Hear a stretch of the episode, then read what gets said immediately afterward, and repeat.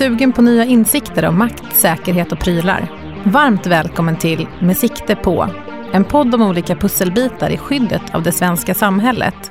Vi pratar hot, risker och utmaningar, men framförallt möjligheter, visioner och lösningar med spännande personer som brinner för ett starkare Sverige. Podden leds av mig, Hanna Stenvall på 2Secure. Och mig, Annika Avén på säkerhets och försvarsföretagen SOFF. Vi vill väcka ert intresse, lovar att försöka nå svar på relevanta frågor i heta ämnen och garanterar att vi ger er fler frågetecken att räta ut. Ställ in skärpan. Nu drar vi igång. Om man tänker tillbaka under kalla kriget, att skulle man påverka någon till exempel på individbasis, det var en ganska jobbig, komplicerad operation att göra det. Men i dagens läge så, så kan man ju nå rakt in i någons mobiltelefon eller e-post på andra sätt. Björn Palmertz är en av vårt lands främsta experter när det kommer till ämnet otillåten påverkan och vilseledande information ur ett mänskligt perspektiv. I botten finns en militär karriär i officersuniform men han har också jobbat för filmjätten Dreamworks i Hollywood, på tv-bolag i London, på reklambyrå i Stockholm och som varumärkeskonsult. Välkommen Björn. Tack så mycket. Du har en brokig och spännande bakgrund som ändå känns klockren för den typen av roll du har idag. Du har pluggat både psykologi, kommunikationsvetenskap, statsvetenskap och krigsvetenskap. Hade du svårt att bestämma vad du ville syssla med?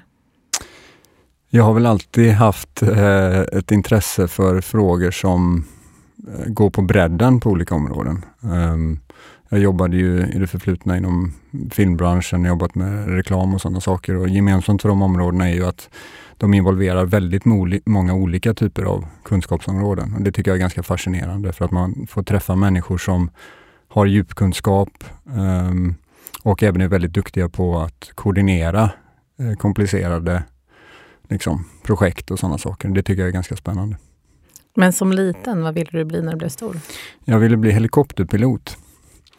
Så det komplicerade med det var väl just att uh, kunna kontrollera en sån avancerad uh, maskin. Då. Um, men uh, ganska snart när jag började läsa så, så var det väl tydligt att just språk, um, internationella frågor och sådana saker var Idag så jobbar du som senior analytiker på Försvarshögskolan. Hur hamnade du där?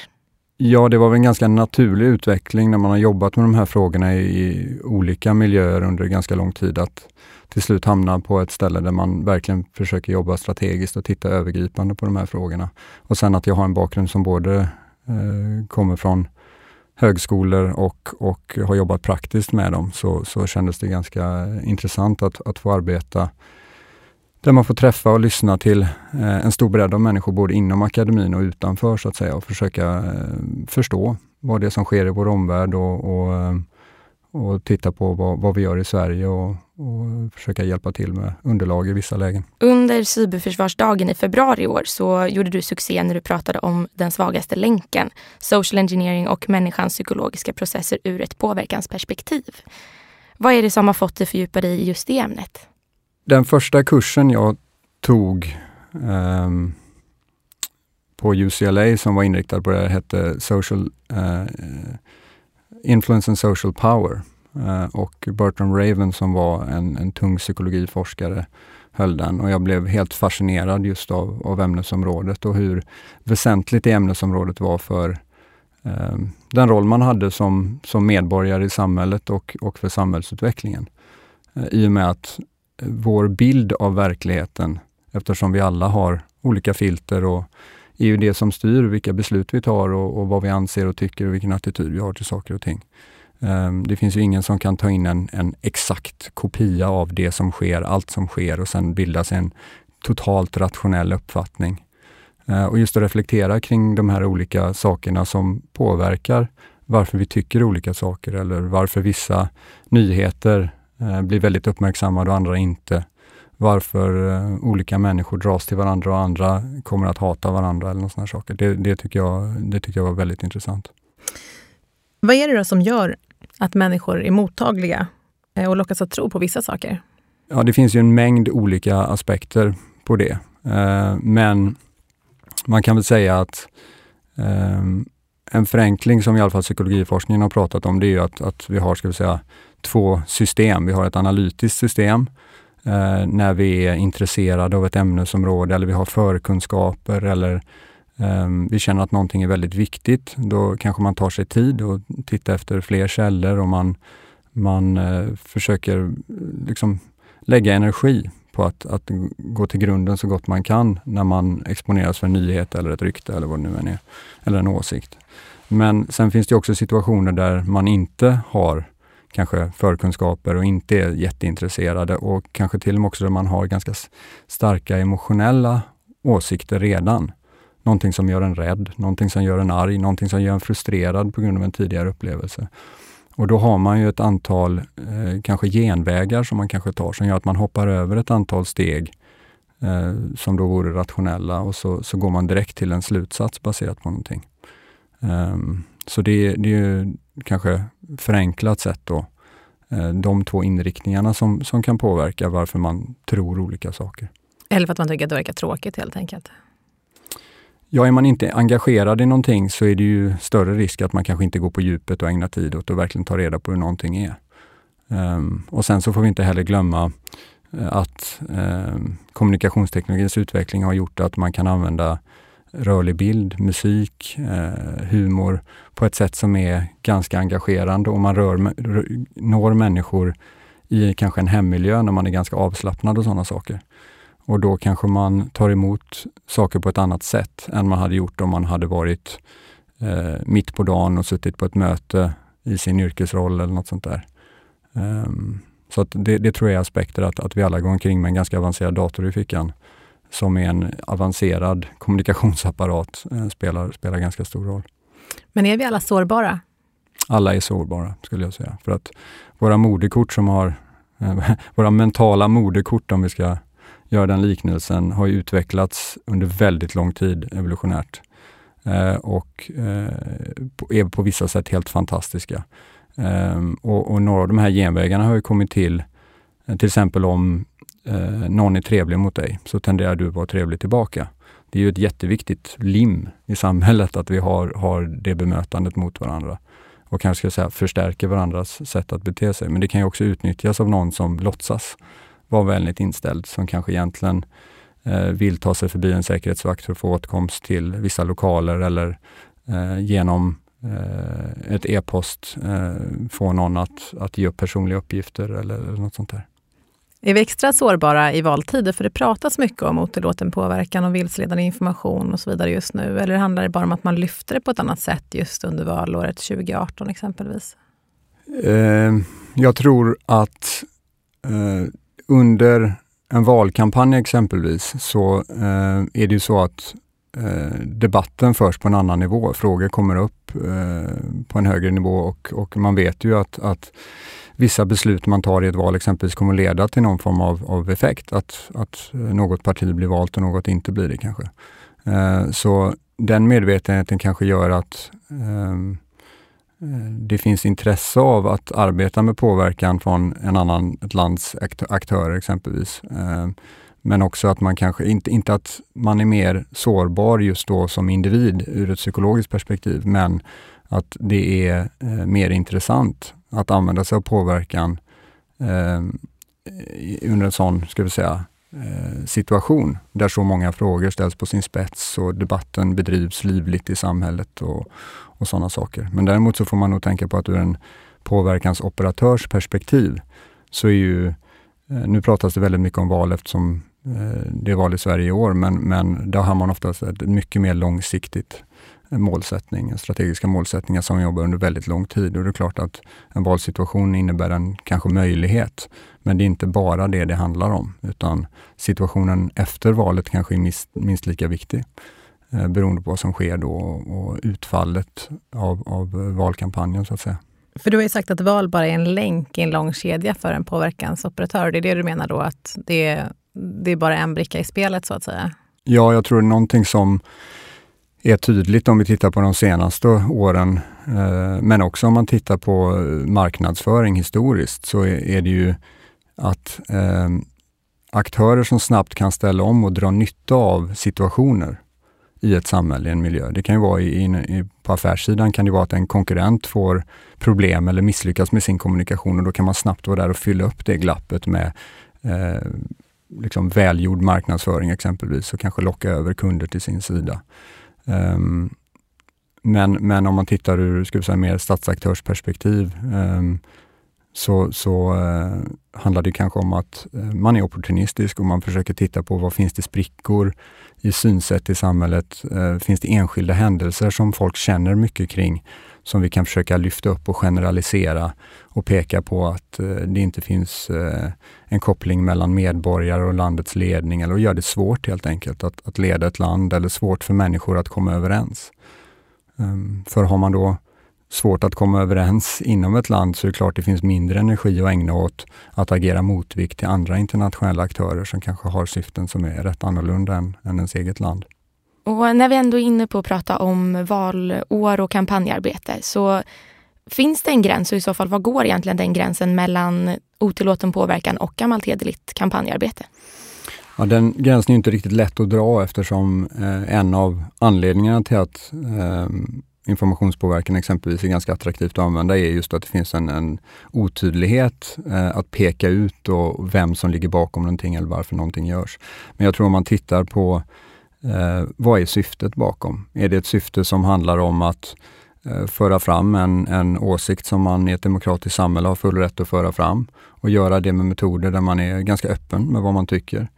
Eh, men om man tittar på en del av den påverkan mot eh, exempelvis västvärlden som vi har sett, sett sista åren, så är det att man försöker kortsluta egentligen de underförstådda regler vi har i ett öppet debatt, debattklimat i väst eh, och hetsa människor mot varandra.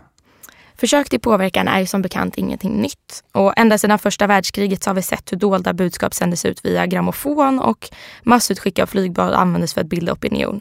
Hur tror du att utvecklingen för ämnet av påverkanskampanjer ser ut över tid? Det är en väldigt komplex fråga. Eh, men jag tror eh, som sagt med tanke på informationsteknologins utveckling så, så, eh, och, att vi ser att påverkanskampanjer integreras mer och mer i eh, ska vi säga, utrikespolitiska och inrikespolitiska ageranden eh, såväl som eh, i användning av näringslivsaspekter som Cambridge Analytica-fallet kan man väl säga är en kombination av en aktör som, som vill tjäna pengar på någonting och sedan eh, säljer den typen av data till politiska aktörer. Um, så jag, jag tror uh, man måste fortsätta lyfta de här frågorna och sen måste vi jobba mycket i samhället på att försöka överbrygga olika kompetenser. Vi ser en koppling mellan cyberoperationer, påverkansoperationer med såna här så kallade hacks and leaks som genomfördes bland annat eh, under Macron mot Macron-kampanjen och eh, under amerikanska valkampanjen. Och man ser också att kanske underrättelsetjänster i vissa länder eh, arbetar som en form synkroniserande aktör. Eh, och då måste man, när man försöker förstå det här och reflektera kring hur man ska skydda sig och agera och informera sin, sin befolkning, eh, jobba över gränserna. Eh, både mellan näringsliv och myndigheter och i vissa fall kanske frivilliga organisationer också, som alla är bra på olika saker. Är gemene man för, eh, för dålig på att se kopplingen mellan liksom convenience-biten om man har mässat om ett hotell så får man upp en annons om det är i Facebook eller vad det nu må vara? Ja, alltså det, och det är ju förståeligt för att jag tror vi alla är skyldiga för det att, att, att ska man ta in bakgrundsinformation på allting så, så det, det blir liksom tidsmässigt omöjligt om man ska hinna hämta på dagis och, och dessutom göra massa andra saker på jobbet. Men jag tror att en grundläggande medvetenhet om att gör man saker på nätet, om du vidarebefordrar en viss typ av information, så lånar du din legitimitet till den informationen. Eh, och också att om jag ger upp uppg mina uppgifter på nätet, så är det ju faktiskt så att eh, jag har inte kontroll på de uppgifterna när jag väl har fyllt i det där formuläret. Eller så där. Jag tror bara en, en medvetenhet om det och kanske att vara lite krass. Ungefär som att man går in i en butik och är det liksom, om det verkar skumt i butiken, om det verkar så att eh, det är liksom eh, inte välskött och sådär. Normalt sett så skulle man liksom rynka på näsan kanske och tänka att jag känner mig inte riktigt bekväm att använda mitt kreditkort i en sån här affär. Men det är inte kanske lika lätt att göra det när man går in i en webbutik eller går in på ett forum på nätet. Att just eh, liksom tänka på, är det här en miljö som faktiskt är vad den utger sig för att vara eller är det någonting annat? Influencers är ju otroligt hett och trendigt just nu och med influencers så följer ofta deras egna kanaler, Instagram, Facebook och bloggar och allt vad det är. Finns det en risk att de blir targets för att sprida vidare budskap som de kanske inte helt står bakom för? Ja, man kan säga alla personer eller plattformar som, som har en, eh, en publik eh, och dessutom kanske då är duktiga på att sprida budskap är ju intressanta för, för eh, om någon vill föra information vidare och dessutom använda sig som sagt av deras legitimitet som de har gentemot sin målgrupp. Eh, men det kan ju i många fall vara eh, väldigt bra, för det finns ju liksom eh, många bra budskap som också kan spridas. Men det kan ju också vara så att om, som sagt, man är en nyckelkommunikatör i samhället och inte är fullt medveten om att man kan komma att utnyttjas, så kan det bli en utmaning. Så, då ska vi köra igång tio snabba ja och nej-frågor. Reglerna är väldigt enkla. Vi ställer eh, frågor till dig. Du svarar med ett ja eller ett nej. Snabbt och eh, kort. Är det någonting som du vill utveckla så gör vi det i efterhand. Är det klart? Det är förstått. Toppen, då kör vi igång. Har vi ett robust valsystem i Sverige? Ja. Har den svenska valrörelsen påverkats av utländska statliga aktörer? Det går inte att svara på. Är människor mer opolitliga än teknik? Det går inte att jämföra det äpplen och päron. Kan du skilja äkta ifrån fake news? Hur mycket tid har jag? För ett ja eller ett nej? Sjukt lite. Nej, för att göra bedömningen. Det är det som är utmaningen. Ja, om man, om man har goda underlag och gott om tid. Nej, om man är stressad och befinner sig på tunnelbanan och bara har någon minut. Regelbrytare där. Går det att förebygga otillåten påverkan? Ja. Är män mer lättlurade än kvinnor? Nej. Använder våra svenska riksdagspartier otillåten påverkan? Nej. Är bottar enbart av ondo? Nej. Är du rädd för troll? Nej. Går det att dricka champagne till vad som helst? Ja. Tack. Är det någonting som du känner själv att du vill utveckla? Du fuskade lite där. Jag tyckte att det funkar sådär med reglerna. Ja, det bygger faktiskt på att en del av frågorna är, är, går nästan inte att svara ja eller nej på. Det var inte alls meningen. Nej. Ge oss ett utvecklat svar då. Um, för det första så är termen falska nyheter problematisk eftersom det tog några veckor efter att den lanserades så började allehanda aktörer, även de som, som eh, sprider eh, vad normalt sett skulle kallas falska nyheter då, eh, den här termen. Så att jag skulle säga att desinformation är en, ett bättre begrepp, det vill säga att någon med medvetenhet sprider eh, falsk information i syfte att vilseleda. Det är lättare att påvisa och, och peka på. Um, och som sagt, utmaningen med vissa typer av falska nyheter eller desinformation är väldigt sofistikerat gjord och bygger i grunden som sagt på någonting som är sant och sen så finns det ett allt om tolkningar. Det innebär att man behöver en del tid eh, och prata med en del med andra människor för att lista ut eh, var luckorna finns och sådana saker. Därför är det en komplex fråga. Ibland så känns det när vi pratar som om tekniken ligger både i framkant och driver utvecklingen och två steg efter hela tiden på något märkligt sätt.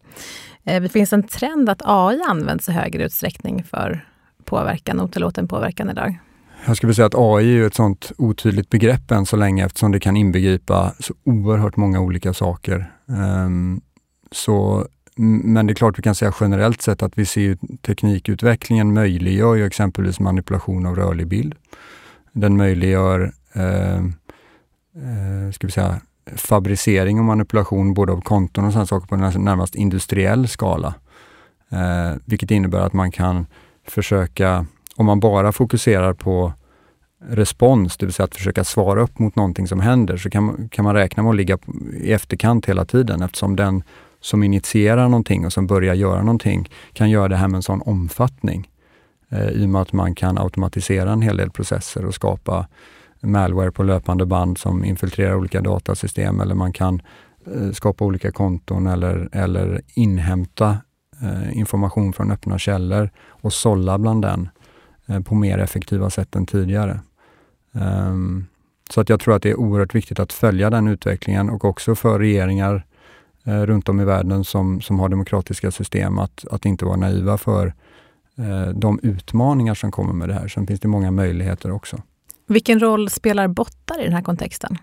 Bottar är ju ett sätt som man kan använda för att antingen försöka få som sagt sin egen fråga att se ut som den kommer från väldigt många olika människor, att den engagerar många, eller få nyheter som kanske lanseras in, att få dem att trenda eh, fast de kommer från en icke trovärdig källa och sen få kanske vanliga medier att se att ja, det här verkligen var en stor fråga.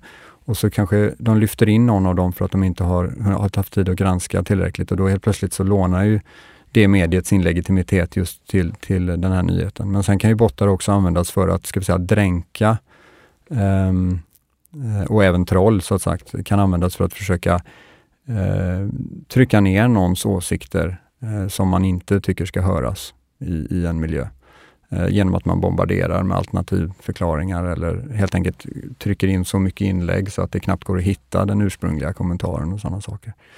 Um, så det finns många olika sätt att jobba med de här ska vi säga, massmetoderna. Um, och det är någonting som man får hålla ögonen på som sagt och sätta en stor rejäl ficklampa på och reflektera kring att om man kan i vissa fall i alla fall lista ut uh, var de här har sitt ursprung och, och, uh, och höja medvetenheten bland medborgare. Att ser man konton som heter A5962B så kanske det är rätt sällan en människa som, som använder sig av den typen av, av eh, användarnamn.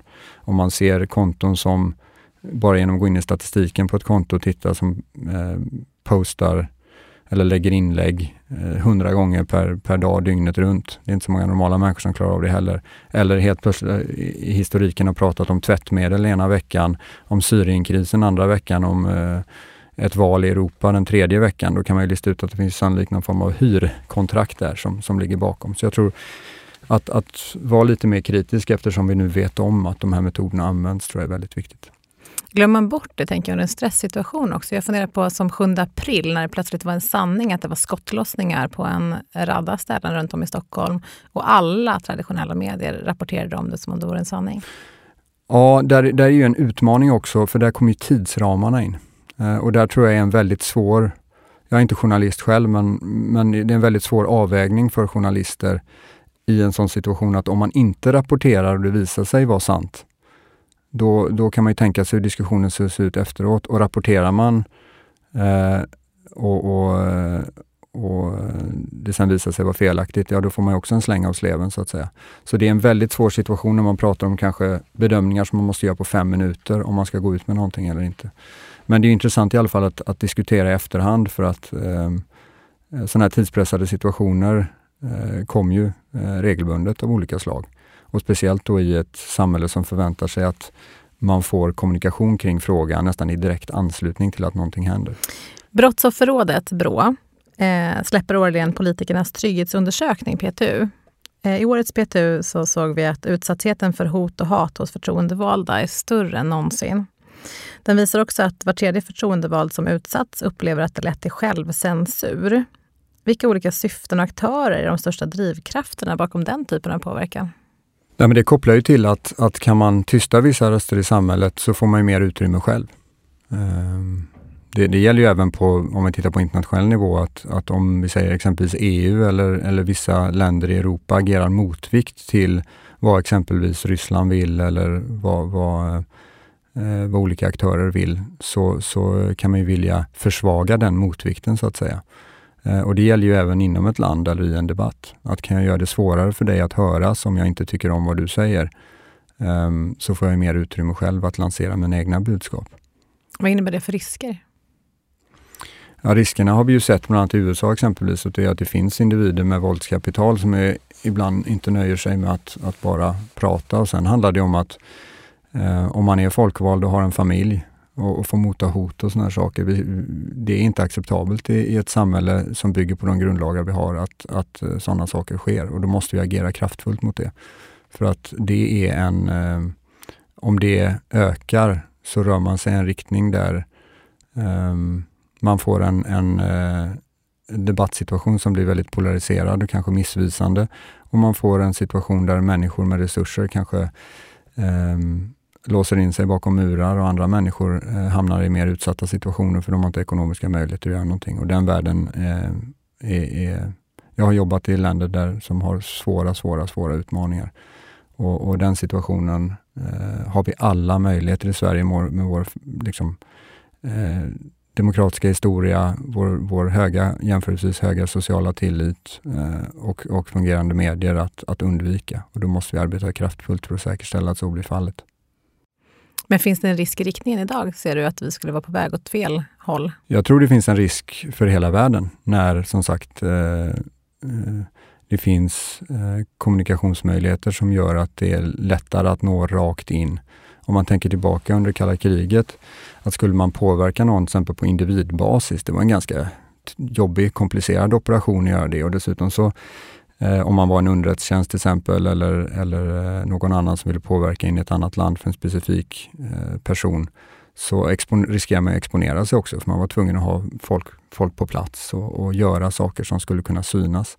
Men i dagens läge så, så kan man nå rakt in i någons mobiltelefon eller e-post eh, på andra sätt. Och, och, det gör att det är svårare också att få en överblick över vad som sker.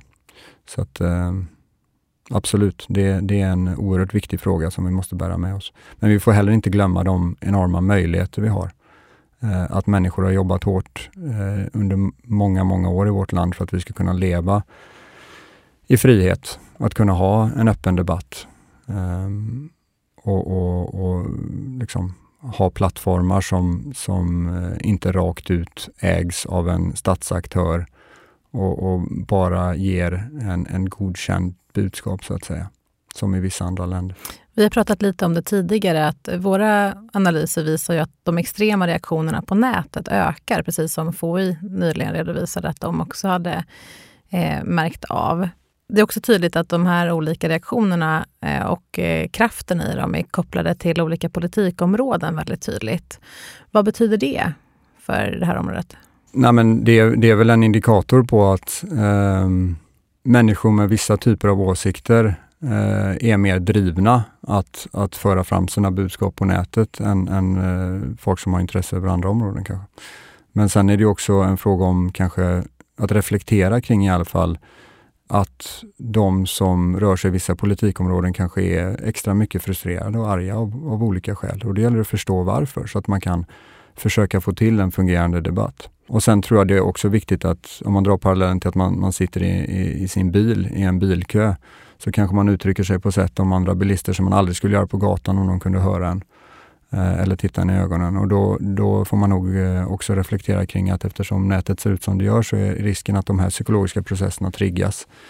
Och med den medvetenheten får vi också eh, arbeta som sagt med transparens och dialog kring de här frågorna kontinuerligt. Jag gissar att det också är så att påverkansoperatörer ibland använder vissa ämnen som väcker starka reaktioner för att nå fram eller skapa splittring eller vad det kan vara. Ja, så är det ju eftersom där det finns en eh, emotionell koppling och, och ska vi säga, större risk att man tar till de här mentala genvägarna man har för att man, man, eh, man känner starkt för något, man kanske inte är så insatt på djupet tidigare Eh, och man har redan en viss, gått, vandrat en bit på vägen i en, en viss riktning, åsiktsriktning. Eh, så är det klart att, att ur en påverkansoperatörs perspektiv så är det ju eh, bra bördig jord för att så ytterligare några frön eller hälla, hälla bränsle på elden så att säga. För att där finns det, det blir, det blir liksom ganska kostnadseffektivt än att försöka övertyga någon som, som eh, kanske inte har eh, en sån grund att stå på så att säga. Finns det ett värde i att veta vad som väcker extrema reaktioner? Absolut. Absolut och, och, och försöka skapa debattmiljöer där trots att man inte tycker lika så kan man sitta mitt emot varandra och förklara varför man tycker saker och ting utan att eh, det börjar eh, hamna i hot eller hat eller, eller eh, eh, extremt starka ord, utan att försöka gå på djupet och förstå varför olika människor tycker någonting. Det är grunden till ett fungerande demokratiskt samhälle. Om du skulle få, få chansen att som MSB skicka ut en folder till, till hela Sveriges alla hushåll. Vilka, vilka tre tips skulle du skriva då som hur man skiljer på vilseledande information och faktiska nyheter? Ja, det, det är väl dels som sagt att eh, fundera över ursprunget på informationen. Ehm, och eh, om det saknas ursprung så fundera över varför det saknas ett ursprung som, som anges. Eh, och sen eh, fundera som sagt över hur budskapet är utformat. Ehm, är det liksom en normal saklig, finns det referenser eller hänvisningar till andra källor så att man kan söka sig vidare eller är det gjort på ett sätt som verkligen försöker, eh, om man är upprörd över någonting, bli ännu mer upprörd väldigt snart. Um, och sen om det är så exempelvis att det finns bilder och sådana saker, gör en enkel bildsök på Google. För då kan man ofta snabbt se om det är så att den bilden är eh, manipulerad eller om andra individer har, har lagt ut eh, information om att den här bilden är falsk och någonting har lagts in i, i fotot eller sådana saker. Det tror jag är en, en enkel början. Hur ligger vi till då om man tittar på Sverige? Är vi tillräckligt på tå? Hur duktiga är vi om man jämför med andra? Jag tror inte någon aktör är tillräckligt på tå om man tittar på bara lärdomarna från vad som har hänt i olika valkampanjer. Om man tittar på det här Lisa-fallet i Tyskland eh, där man utnyttjade en, en, eh, en, felaktig rapportering av ett brott och använde det i påverkanssyfte från exempelvis rysk sida.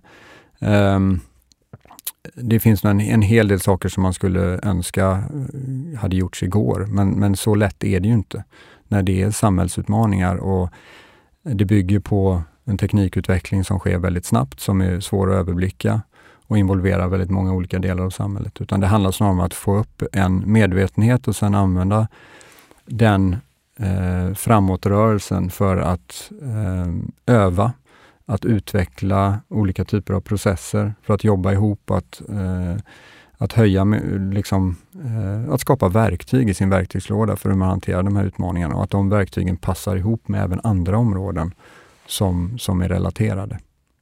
En ny myndighet för psykologiskt försvar planeras. Men vad, eh, vad menas egentligen med psykologiskt försvar och hur kan en myndighet bidra till det? det är ju svårt att säga eftersom just den djupa beskrivningen av vad myndigheten kommer att ha för, för totalt ansvarsområde eh, har inte jag sett ännu. Men, men eh, psykologiskt försvar handlar ju eh, att samhället behöver skydda sig inte bara mot fysiska hot, mot Eh, stridsvagnar eller, eller missiler eller, eller de, de typerna av saker, utan också skydda sig eh, mot att människor försöker få oss att se på världen på ett sätt som faktiskt inte gagnar oss själva, exempelvis. Eller att, att helt enkelt ligga på efterhand i, i, att förstå vad det är som händer så att man, en annan aktör får en fördel om de vill göra någonting. Eller att få oss att agera på ett sätt som vi tror är riktigt, men som faktiskt eh, är påverkat av en annan nation så att vi går i en riktning som de redan har förutsett och därmed kan dra fördel av. Ehm, det handlar ju väldigt mycket tror jag att, att ha en koordinerande funktion just för långsiktigheten. Både vad gäller att förstå vad det är som händer. Med, det kan röra sig om att man tittar på samhället, eh, på, på saker som har, är viktiga ur, ur påverkanssyfte för att förstå hur, hur samhället fungerar.